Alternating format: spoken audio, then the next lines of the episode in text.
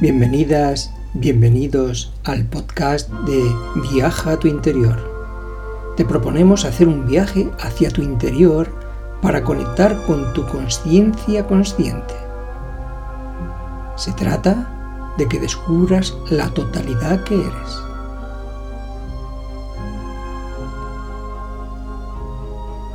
Nuestra conciencia está más allá de la mente-pensamiento dual del tiempo y del espacio. Nosotros, como conciencia individualizada, podemos ir más allá de más allá, pues nuestra conciencia no tiene límites. Para ello, vamos a distribuir semillas de sabiduría que se convertirán en herramientas que utilizaremos en el diario vivir para que podamos acceder a la felicidad y a la paz mental e ir más allá, vivenciando los planos superiores o espirituales.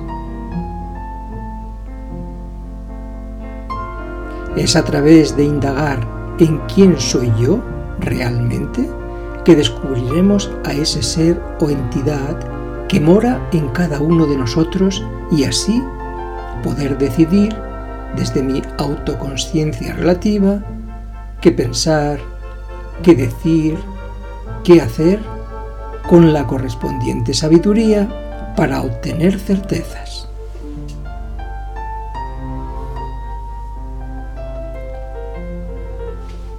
Porque cuando uno sabe que sabe, a través de la sabiduría, este saber que se sabe se convierte en certeza o lo que es lo mismo, accedemos a la verdad, accedemos a la experiencia de la energía del amor.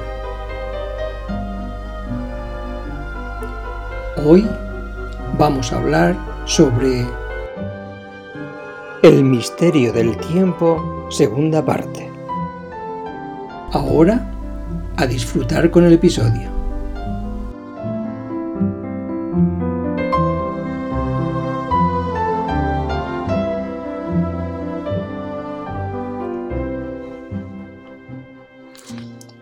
Misterio del tiempo. Segunda parte. Resumen de una reunión de grupo. En el artículo anterior decíamos, muchos cuentos tradicionales comienzan con hace mucho, mucho tiempo vivían. El tiempo conforma una parte de nuestras vivencias. Como seres humanos, nosotros tenemos que descubrir la otra parte del tiempo, el no tiempo, por medio de la cual podamos vivenciar el presente, el instante presente.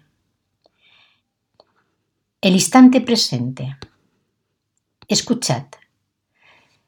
Vida y muerte son asuntos serios. El tiempo pasa deprisa. A vosotros que buscáis el despertar, prestad atención al instante presente. Esta es la clave. Prestad atención a lo que está sucediendo ahora. Prestad atención cada vez más aguda, cada vez más intensa y completamente con el instante presente. Es esta atención es la que hace que el instante presente, de ser un instante fugaz, comienza a ensancharse y a ensancharse hasta convertirse en una experiencia de no tiempo. Así es que cuando prestamos atención al instante presente, a este presente, lo que sucede es algo muy curioso, pues el mismo tiempo está comprendido entre el pasado y el futuro, es decir, es un punto en la flecha del tiempo y al mismo tiempo una puerta hacia el no tiempo. Por lo tanto, cuando más agudizamos nuestra capacidad de atención, somos capaces de ver muchas más cosas en el mismo tiempo.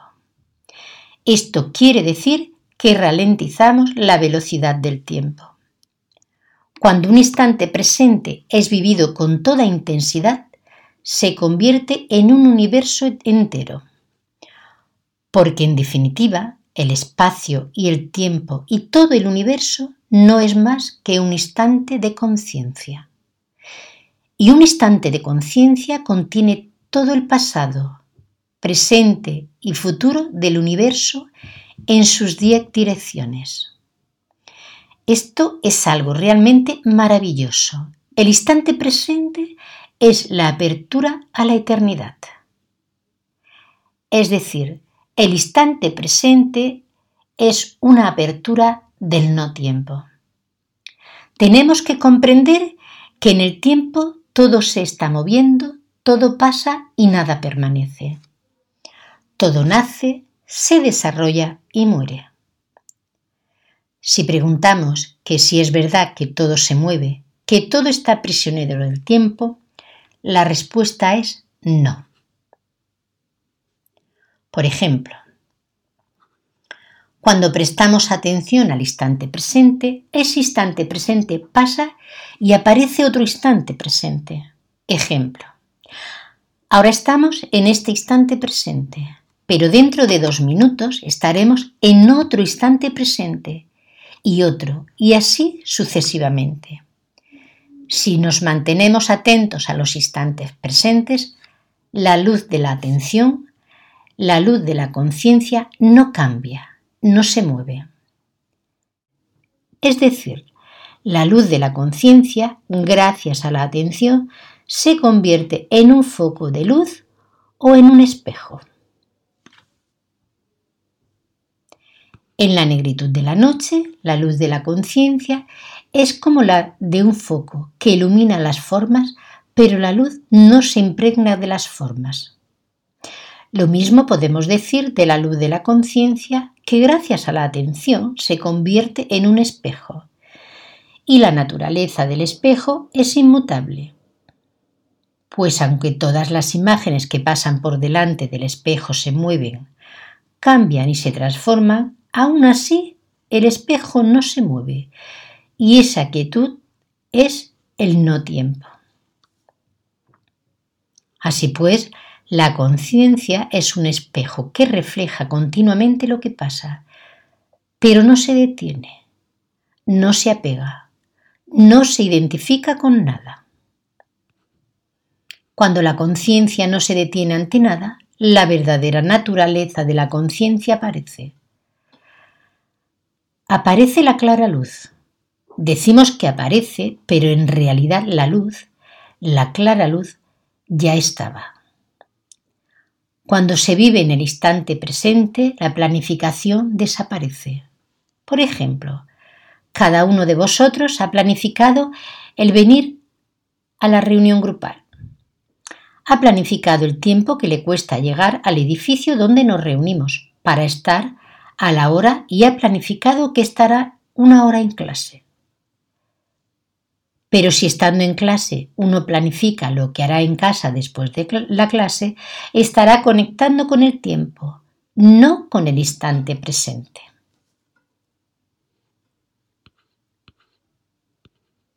Concebir el tiempo. Concebimos el tiempo como un movimiento que va de hoy a mañana o de hoy a ayer, etc. Esta es nuestra manera habitual de concebir el tiempo, como concepción o percepción. Dijimos que el tiempo es la medida de la distancia de un punto del espacio a otro. Sin embargo, en realidad no hay distancia, no hay separación. Por lo tanto, viendo el tiempo de manera objetiva, podemos usarlo sabiendo que es una ilusión. Esto significa que el concepto que el ser humano tiene del tiempo es un invento muy útil cuando es empleado correctamente, pero cuando se abusa de él, como lo hacen la mayoría de las personas, llega a ser causa de muchos errores. En general tenemos la idea de que servimos al tiempo, más bien de que el tiempo es una herramienta de la conciencia y por lo tanto algo que está a nuestro servicio. Esto quiere decir que si transformamos nuestra concepción y percepción, el mismo tiempo se transforma ya que no hay ningún tiempo absoluto fuera de nuestra concepción del tiempo. No hay ningún tiempo objetivo fuera de nuestra percepción del tiempo. No hay hora única, no hay tiempo único. El tiempo social es un convenio que nos han o hemos impuesto, no tiene realidad en sí. Es decir, nuestra concepción del tiempo es una fabricación. Y si es una fabricación, ¿quién la fabrica? La fabrica la misma mente pensamiento dual que percibe el tiempo.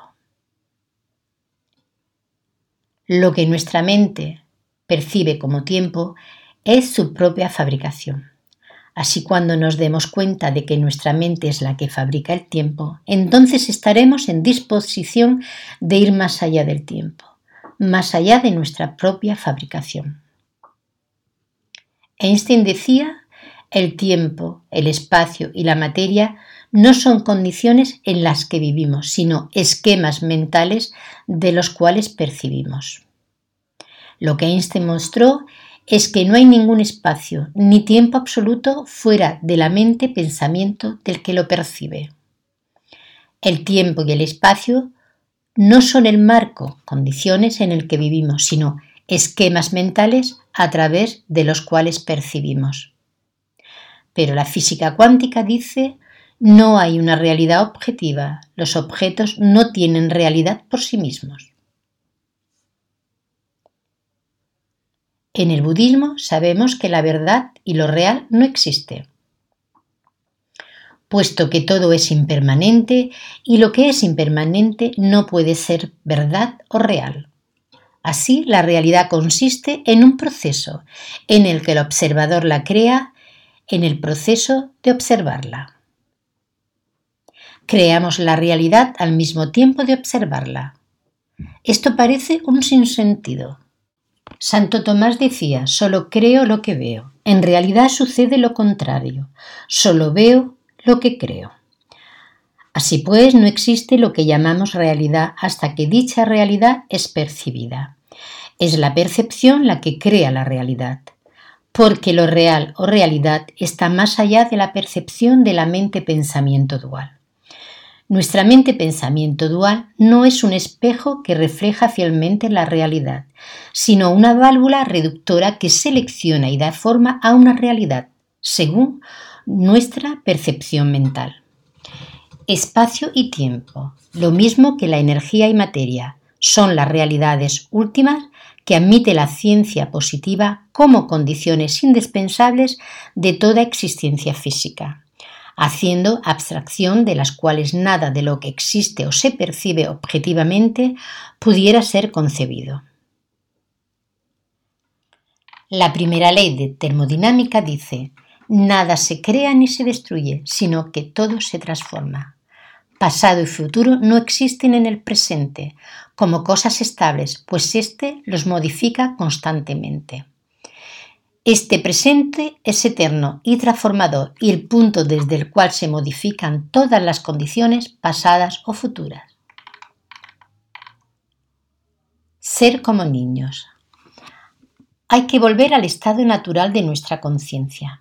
Los niños tienen esa capacidad innata de conectarse con el presente, con la eternidad, ensimismándose en cualquier cosa o en sus juegos. Se absorben en sus juegos y el tiempo para ellos no pasa. Los niños, antes de socializarse, están en contacto con el presente o eternidad. Nosotros hemos perdido el contacto con lo eterno. Es ahora que a través de la meditación volvemos a relacionarnos con la eternidad. Sin embargo, nosotros no podemos dejar de relacionarnos con lo eterno, porque lo eterno forma parte de nuestra naturaleza, de lo que somos. Somos uno. Así es como la materia, el tiempo y el espacio limitado surgen de lo ilimitado, del gran vacío universal, surgen de la vacuidad. El niño está fuera del tiempo y una gran mayoría de individuos están enredados dentro del tiempo. Por eso dicen las enseñanzas filosóficas que hay que volver a ser como niños, pues ese estado de conciencia nos sitúa en la vivencia del presente, del instante presente. Comprender la naturaleza del espacio-tiempo es la clave para vivenciar el presente eterno. Inspiro, expiro con profundo amor, Rapsal.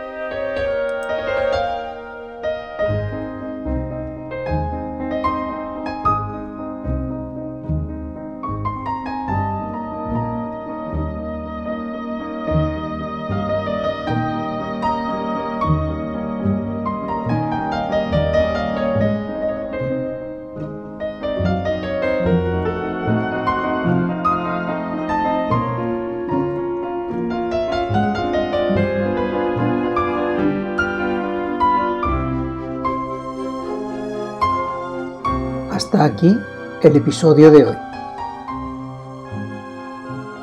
Para más información podéis encontrarla en el blog de Rapsal.